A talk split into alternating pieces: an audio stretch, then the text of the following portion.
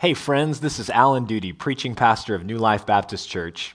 I'm so thankful you're making time to listen to this message, and I hope it's a blessing to you. God is doing great things through New Life, and I'd like to invite you to prayerfully consider supporting our ministry this Christmas season. If you're willing and able to give, please visit our website, newlifecs.net, and click on Give. There you'll find information to give online, by text message, or by mail. Enjoy the following message, and Merry Christmas. 1 Timothy chapter 6 verses 11 through 16. But as for you, O man of God, flee these things. Pursue righteousness, godliness, faith, love, steadfastness, gentleness. Fight the good fight of the faith.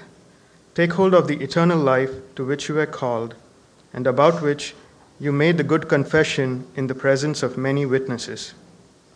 I charge you in the presence of God who gives life to all things, and of Christ Jesus, who in his testimony before Pontius Pilate made the good confession, to keep the commandment unstained and free from reproach until the appearing of our Lord Jesus Christ, which he will display at the proper time.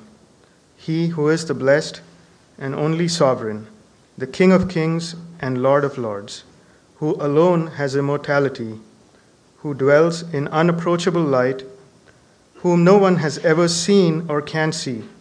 To him be honor and eternal dominion. Amen. This is God's word. You may be seated. Last week, I finally got around to seeing Hacksaw Ridge, which was nominated for six Academy Awards and won two of them. Hacksaw Ridge is the movie that's based on the book Conscientious Objector. It tells the incredible true story of a man named Desmond Doss who enlisted to serve in World War II as a combat medic. But as a conscientious objector, he was willing to risk his life for others, but he was unwilling to take a life. In fact, he was unwilling even to handle a firearm. So during basic training, he was persecuted for his beliefs. He endured mocking, harassment, even physical violence from the other men in his unit. He was eventually court martialed and imprisoned on his wedding day for disobeying orders from a superior officer to handle a firearm. However, the Constitution protects freedom of religion, and so Desmond Doss was found not guilty, and he was commissioned to serve in the Pacific along with the other men in his unit, most of whom were skeptical of him even being there. His unit arrived in the Pacific on Okinawa, and they were given the task of taking the Maeda Escarpment which is also known as Hacksaw Ridge. So they ascended this escarpment way in the air, had to climb up the side of this ridge, and they sustained very, very heavy losses. Desmond Doss remained behind when everyone else retreated, and he treated the wounded and then lowered them down to safety. He did this over a period of days, and when all was said and done, he rescued 75 men. He prayed after each one of them, Lord, please help me get just one more. For his efforts and for his valor, he was awarded the Medal of Honor by President Truman. He was one of only 431 men out of 16 million who served in World War II to receive such a distinction. Desmond Doss was a godly man who put his faith into action. He lived out his convictions, he would not compromise on them, and he risked his life so that his former persecutors could be rescued and saved. Friends, the Christian faith, as we will be reminded today in 1 Timothy 6, is not mere intellectual assent to a set of facts. It's not passive belief in a God who may be out there somewhere. It is active faith in the living God of the universe. And so Paul is going to challenge Timothy and us today to be godly men and women. And what we're going to learn here is that godly men and women put their faith into action. So let's look at the text now together, beginning in verse 11. He begins, But as for you, O man of God. You can see right here that Paul is setting up a contrast, and he's setting up a contrast between Timothy and the false teachers that he had been talking about in verses 2 through 10. He says, But as for you, See, these false teachers saw godliness as a means of gain. They loved controversy, they loved financial gain, and so that's what they were after. They only faked godliness to get those things fame and fortune. Timothy, on the other hand, was a man of God. You see that phrase used all throughout Scripture, especially in the Old Testament. And what's significant is that in the Old Testament, it was almost always used of a prophet of Israel. So Moses is called a man of God, Samuel is called a man of God. It refers to both God's anointing and to their own godliness. And so Paul is calling Timothy here man of God, and he selects that phrase purposely to remind Timothy that he has been empowered and called by the same God that called Moses and Samuel and all of the other godly men and women of Israel. He wants him to understand that that same God has called him. His calling has been recognized by the church. And so Timothy doesn't need to be afraid. Yes, he has to confront these false teachers. Yes, he has to teach the truth in an era where the truth was not well received, but he could do so with confidence. He didn't have to be afraid because God had called him. He was a man of God. And with that encouraging transition, Paul is going to issue four imperatives, four commands over the next one and a half verses. And I want you to pay special attention to these verbs because it shows us so clearly that Christianity is a faith of action. Look at what he starts with flee. Flee these things. Now, what things is Paul talking about? Well, it's the very things that the false teachers were known for love of controversy and love of money. What's significant is that in the Christian life, sometimes we're called to fight and sometimes we're called to flee. And strangely enough, a lot of us fight against the things that the scripture says that we are simply to flee. Think about sexual immorality. So many people are battling, fighting sexual immorality. The scripture says, flee sexual immorality. There are certain things that are so dangerous that have the ability to undermine our walk with the Lord in such a profound way. The scripture says, don't fight these things, run away, flee. And another one of those things is the love of money. You see, I, I think we can understand why we're called to flee controversy. We don't want to be divisive people. We don't want to start fights in the church, especially with one another. I mean, I think we can understand that. Why does Paul call us to flee the love of money? Well, as Beau taught last week from 1 Timothy 6 2 through 10, we saw that the love of money is a root of all kinds of evil. And that's very important what the scripture says because it's one of the misquoted verses, one of the most misquoted verses from the scripture. It's probably just behind, judge not or you also will be judged. It's probably the second most misunderstood verse. It does not say money is the root of all evil. Anytime somebody brings that up, just say wrong, lies, fake news. The love of money is a root of all kinds of evil, and it is a root of one of the worst kinds of evil. That evil is idolatry loving, worshiping anything other than the one true God. Many professing Christians would say, I don't love money. And what they mean by that is they're not pursuing monetary gain as an end in and of itself. In other words, they're not just trying to build up their bank account bigger and bigger and bigger. It is true that some people love money in that way. Money is an end in and of itself. The end goal is just to get more of it. But I don't think that's the struggle for most of us. I don't think we want money for money's sake. I think we want money to purchase a lifestyle. That's what we want. Instagram is the great truth teller of the past few years. Instagram reveals what we really love. And if you stop and think about it for a minute, most Instagram posts fall into one of three general categories look who I'm with, look what I bought, look what I'm doing. Look who I'm with, look what I bought, look what I'm doing.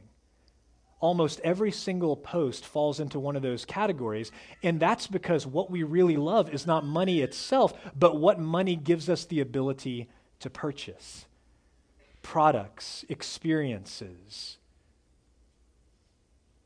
We're, we're going for a lifestyle. So it doesn't matter if that lifestyle that you're going for is the golf lifestyle or the vacation lifestyle or the hunting lifestyle or the experiences lifestyle of being at the right place at the right time with the right people. Money opens those doors. So most of us rightly say, I don't love money, meaning that we're not trying to get our bank account as big as possible. We're trying to get money to purchase the life that we want. And we want that life because we think that it will give us meaning and purpose and value. So, the reason that Paul says, flee the love of money is because it's so dangerous and it exists in all of our hearts to some greater or lesser extent. And one of the reasons that it concerns me so much is because I have felt this tension since I became a Christian when I was 19 years old. Some of you know my backstory. I was not raised in a poor family that had little. I was raised in North Dallas, in one of the wealthiest parts of North Dallas. I grew up around money, I grew up with money. And I grew up having the ability, either through my parents or through my own work, to purchase the things that I wanted. And so the lie that I have believed at various times in my life, and the lie that I think many of us believe, is I can do both. I can follow Jesus and I can have the things that money can buy. I will be the exception to the rule. But look at what Jesus teaches in Luke chapter 16 on the screen. No servant can serve two masters, for either he will hate the one and love the other, or he will be devoted to the one and despise the other. You cannot serve God and money. That last phrase is so important. Jesus does not say, it is hard to serve God and money, but you can do it if you try hard enough. He says, you cannot serve God and money, it is impossible. And so, when it comes to our own lives, we have to flee from the love of money so that we don't flee from the love of God so that our love of money does not lead us to a place that we don't want to go, forsaking God for the things of this world.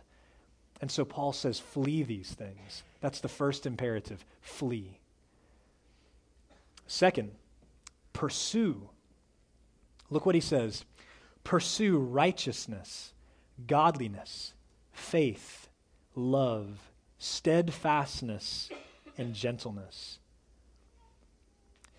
This Greek word that's translated pursue is so rich. It means something like strive toward, do something with intense effort, with a definite goal in mind. Do something with intense effort, with a definite goal in mind. I think so many people conceive of the Christian faith just as a faith of negatives. Don't do this, and don't do this, and don't do this. But we see right here, we're reminded again, the Christian faith is not merely don't do these things, it is positively do these things, pursue these things. And what are we called to pursue? What are we called to strive toward with intense effort? First, righteousness. That has the sense of doing what is right and fair to other people.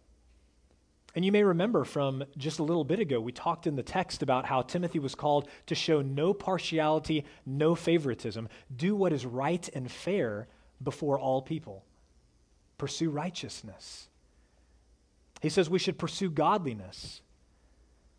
A godly person has both right doctrine and right practice, not one or the other. And so we should be those who believe the truth and teach the truth, but also who live in light of the truth. We want to pursue purity in our actions and our motives. We should be godly. We're called to pursue faith. That word could be rendered faithfulness or integrity as well.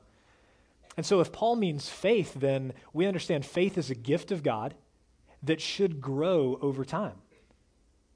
Our faith shouldn't be the same as the first day we believed in Christ years later. We should be growing in faith. We should pursue growth in faith. But if he means faithfulness, then we can especially understand the importance of that characteristic today. Where so many leaders, not just in the church, but in government, in Hollywood, in business, they lack integrity, they lack dependability. We should be those who are pursuing faithfulness. He calls us to pursue love. That's having a genuine concern for others and their well being, doing what is best for someone else, even when it costs us something. Love is not merely a feeling that we either have or don't have, it's a choice that we make to do what is in someone else's best interest. We're to pursue love, we're to pursue steadfastness. Another great word, it means endurance or to bear up under difficult circumstances. That's a really hard thing to do, to bear up under difficult circumstances. And I think it's especially hard for us today because so many advances in medicine and technology and everything else have made it so that we don't have to bear up under difficult circumstances almost ever. You have a headache, that can be immediately solved. Right? Your body is sore, you have medicine that can immediately solve that problem. You want something to eat? Go to the fridge, microwave something, go to a fast food restaurant. We don't have to bear up under un- almost any difficult circumstances. So then, when God brings trials into our lives, we are unnecessarily burdened. We complain. We fail to realize that trials are one of the greatest ways that God sanctifies us. We're called to pursue steadfastness, to endure and bear up under difficult circumstances. And then finally, we are to pursue gentleness. I love what John Stott said about this. He said, If steadfastness is patience in difficult circumstances, then gentleness is patience with difficult people. Gentleness is patience with difficult people. Now, that does not come naturally to us, does it? Most of us, we meet a difficult person or we have interactions with a difficult person in the classroom or in our office or at home, and we do everything we can to remove ourselves from that person, to just not be around them.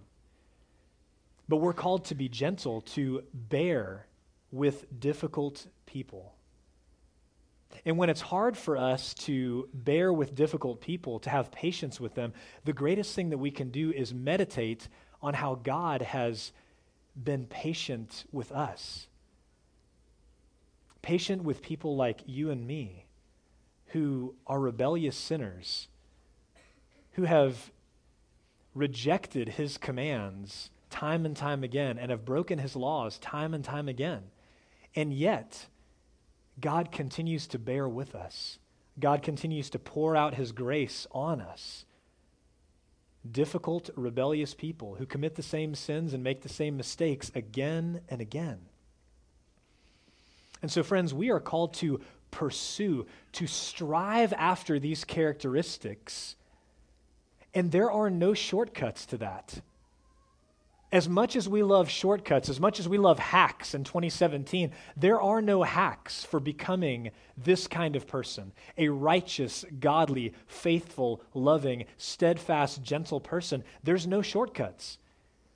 The only way to become that kind of person is to devote yourself to studying God's word, to devote yourself to prayer, and perhaps most importantly, to put those things into practice in the local church the Christian life is the only area of life that we expect to make progress without practice. We don't expect that in academics. We don't expect that in athletics. We don't expect that with our careers. But for some reason, we expect to make progress without putting those things into practice in the local church. We're called to be meaningfully connected where those things can be lived out and we can grow in them, in and among other people who are difficult to bear with, just like we are. We're called to pursue those things. Third command fight. Look at what he says fight the good fight of faith. This takes us back to chapter 1, verse 18, where Paul called Timothy to wage the good warfare. We named the series What We Did because so many times in 1st and 2nd Timothy and Titus, we are reminded fight the good fight, fight the good fight. Well, friends, fighting is nasty. I was reminded of that this past week as I was watching Hacksaw Ridge. It is dangerous, it is bloody, it is painful. So, any wise person flees from a fight when you can. But the reality is, not all fights can be avoided. Not all fights should be avoided. Sometimes we have to fight. Just a month ago, we celebrated the 500th anniversary of the Protestant Reformation. The Catholic Church had come to a place where its theology and its practice were so far removed from what the Bible teaches that there was no choice to flee. The Catholic Church could be reformed, or people had to leave it. But either way, a fight was coming. A fight had to be fought. And in the same way, those same principles are still at stake today. The gospel is still under attack outside the church. People questioning the, the scriptures and the witnesses of Jesus' resurrection the gospel is under attack inside the church. It's like every week I learn of a new church who is moving away from biblical teaching in some area or another. And of course, the gospel is under attack even in our own hearts as we battle to believe the truth about Jesus and live in light of that truth. And so Paul tells Timothy, fight the good fight of faith every single time I get on social media, I, re- I don't, I'm like wondering, why do I do this? Every time I get on social media, somebody is fighting about something. Somebody is fighting about something. And more often than not, they're fighting about something that doesn't matter in an ungodly way. We are not called to fight about things that don't matter and anytime we are in a fight, we are called to do so in a godly way. We are called to fight the good fight of faith. So, friends, are we engaged in the battle? That's the first question. Are we even engaged in the battle? And then, if we are, are we fighting the right fight in the right way? Paul calls Timothy to fight the good fight of faith, and that word is for us as well. And then, fourth and finally, Paul tells Timothy, take hold. Look again at the text. Take hold of the eternal life to which you were called, and about which you made the good confession in the presence of many witnesses. Well, the word take hold, or that phrase, take hold, is translating the word, uh, a word that means something like seize it, grab onto it. And at first glance, that seems kind of odd that Paul is telling Timothy, take hold of eternal life. I mean, surely Timothy had eternal life. Why did he need to be told to seize it, to take hold of it? It's something that he had. Well, friends, the reality is we can possess something without fully realizing the benefits of the thing that we possess. Think about a man or a woman who goes out and buys a beautiful new sports car and they drive it home and they park it in the garage and leave it there because they're afraid if they drive it, they're going to get it scratched or dented or there's going to be an accident of some kind. So it just sits there in the garage. They possess the sports car, it's theirs. But are they enjoying it? No.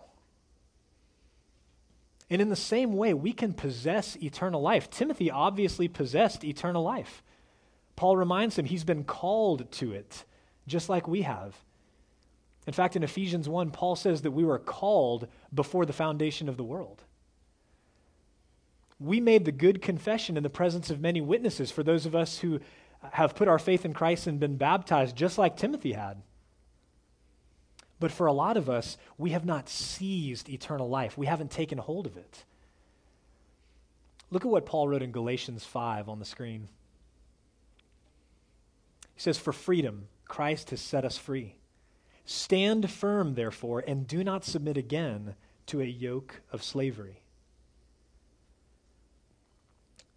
Friends, we don't have to submit to a yoke of slavery any longer. If you've put your faith in Christ, you're no longer a slave. And in the context of Galatians 5, what that means is you no longer have to submit to the Old Testament law or to any man made laws. Christ has set us free by fulfilling all of the demands of the law in our place.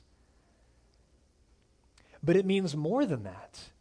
Not only have we been set free from trying to keep the law, whether God's law or the man made law that people come up with, we've been set free from sin. We don't have to go back to being slaves to the same sin that has held us in bondage for years. Instead, we've been given freedom in Christ. And so Paul reminds us take hold of eternal life. Don't settle. Don't settle for slavery anymore. You don't have to be a slave, you're free. And so we see here Christianity is not a passive faith, it's an active one. We're called to flee, to pursue, to fight, to take hold of. The question is, how are we going to be able to do those things? Well, we can only do it as we hold fast to the gospel of Jesus Christ. Look now at verse 13 with me.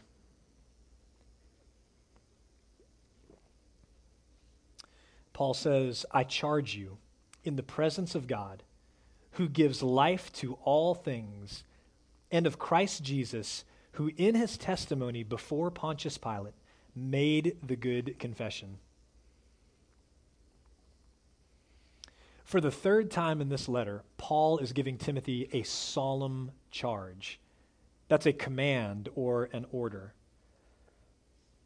And why do his commands or orders carry authority? Well, it's because, first of all, they're made in the presence of God. And God is the one who gives life to all things, including you and me. And as a result, we are going to stand before God. We are held accountable to Him and by Him. And it's not only made in the presence of God, it's made in the presence of Christ Jesus. And in the context of this letter, that's really important because when Jesus' enemies bound him, what did he do? Before Pontius Pilate, he made the good confession. He said, I am the Son of God, I am the Messiah. He testified truly to who he was, he didn't back down. So Paul says, I give you this charge in the presence of God and in the presence of Christ Jesus. And what is that charge? Look at verse 14. To keep the commandment unstained and free from reproach until the appearing of our Lord Jesus Christ, which he will display at the proper time. So the charge is to keep the commandment, to keep it unstained and free from reproach. Well, what is the commandment that he's referring to? Is it all that he just taught in verses 11 and 12? Is it the whole context of the letter? Or is it something else? Well, I think we can conclude that, of course, Paul wants Timothy to keep his words in verses 11 and 12, as well as what he's written in the rest of the letter. I think that goes without saying. It seems to me from the context that now that Paul is wrapping up his letter, he is referring back to the initial charge that he gave to Timothy back in chapter 1. Look on the screen at verses 3 and 4. As I urged you when I went into Macedonia, remain at Ephesus so that you may charge certain persons not to teach any different doctrine, nor to devote themselves to myths and endless genealogies, which promotes speculations rather than the stewardship from God that is by faith. You see, the twofold problem of the false teachers is that they didn't teach the truth and they lived ungodly lives. That was the problem. They taught lies, and their lives were ungodly.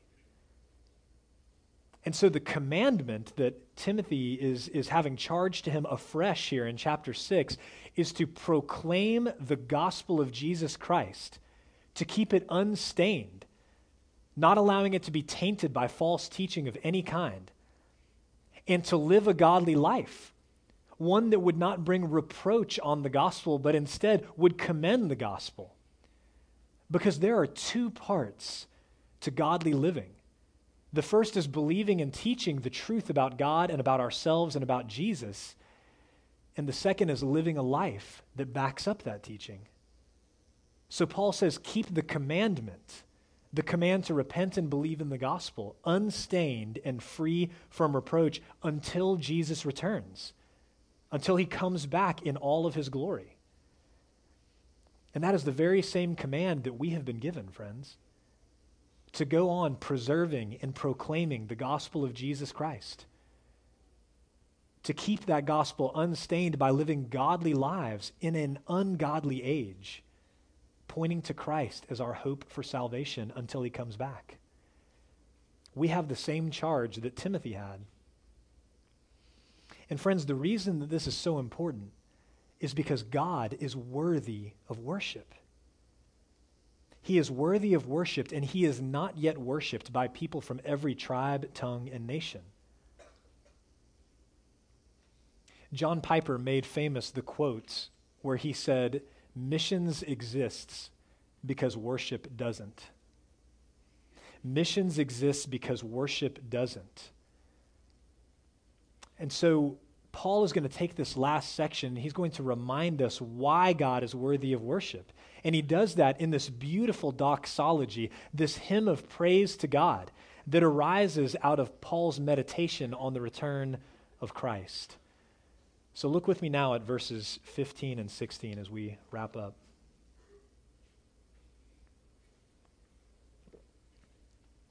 I'll back up to verse 14 just to give the context here. Keep the commandment unstained and free from reproach until the appearing of our Lord Jesus Christ, which he will display at the proper time.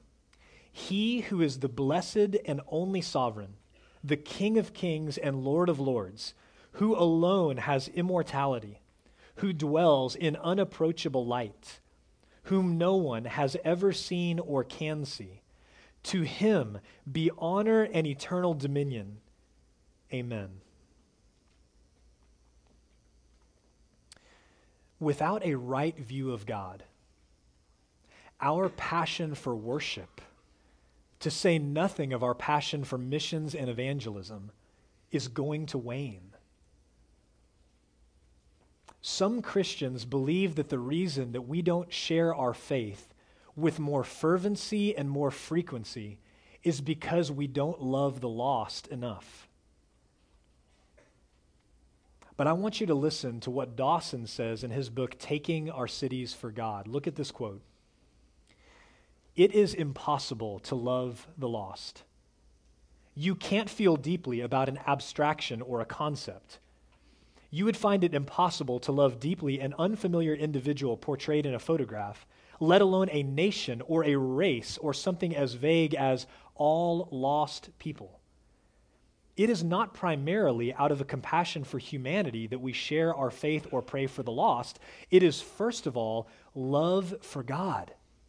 Humanity does not deserve the love of God any more than you or I do. We should never be Christian humanists, taking Jesus to poor, sinful people, reducing Jesus to some kind of product that will better their lot. People deserve to be damned, but Jesus the suffering Lamb of God deserves the reward of his suffering. This is why, in all of Paul's letters, he labors to connect worship and mission. When we see God clearly for who he is, we worship him. And when we worship him, our greatest desire becomes that people from every tribe, tongue, and nation would worship him also. You cannot disconnect worship from mission. Worship is the fuel for mission. And so, here in verses 15 and 16, Paul is going to move us to worship by reminding us of the nature of God's character. Look at what he says about God. First, God is sovereign. He is the King of kings and Lord of lords, the one true God of the universe. He numbers the hairs on our heads, He numbers the days of our lives. He is in control of every minute detail of this universe. He is sovereign. Second, he is immortal. Everything that has life, either now or in eternity, has life because God bestows it on us. God alone is eternal. He had no beginning and has no end. All of life ultimately derives from him. He is immortal. And third, he is perfectly holy. The text says that God dwells in unapproachable light. No one has seen him or can see him. No sinful human being can be in his presence. That is very bad news. But the good news is the gospel of Jesus Christ. I want you to look on the screen at John 1 14 and 18. This is an especially wonderful passage to meditate on during the Advent season. And the Word became flesh and dwelt among us. And we have seen his glory glory as of the only Son from the Father, full of grace and truth. No one has ever seen God, the only God who is at the Father's side. He has made him known. What a wonderful truth. God is unapproachable. There was no way for sinful people like you and me to ever approach God. So God took it upon himself to approach us. His son, Jesus, the second member of the Trinity, took on flesh and came and lived among us. He lived a holy and perfect life in our place. And then he gave himself up for our sins, rising from the dead and defeating sin and death and he did this in order to become our mediator, which we were reminded about in 1 Timothy chapter 2. Look again on the screen. For there is one God, and there is one mediator between God and men, the man Christ Jesus, who gave himself as a ransom for all, which is the testimony given at the proper time. See, we're reminded through this whole passage that there was no way for us to be right with God, and so God took it upon himself to send the Savior and the mediator that we needed in the person and work of Jesus. And through faith in him, sinners like you and me can approach the throne of grace not with trepidation and fear, but with boldness and confidence because we have access to God through faith in Christ. Friends, the Christian faith, as we've seen very clearly in this passage, is not mere intellectual assent to a set of facts. It's not passive belief in a God who may exist out there somewhere. It is active faith in the living God of the universe. And because that's true, we must put our faith into action. We have to flee from sin, pursue holiness, fight the good fight of faith and take hold of eternal life. We have to put our faith into action. But maybe you've been listening today, and as you've been listening, you've thought to yourself, that does not describe me right now. My life, my faith could not be described as active. I'm not fleeing, I'm not pursuing, I'm not taking hold of, I'm not fighting the good fight of faith. And maybe that's the case because your passion for God has waned. And your passion for God has waned because you've lost your vision.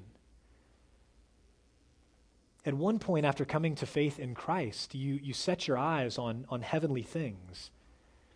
You loved God, you loved His Word, you loved to talk about Him and to learn about Him, you loved to be on mission with Him and for Him.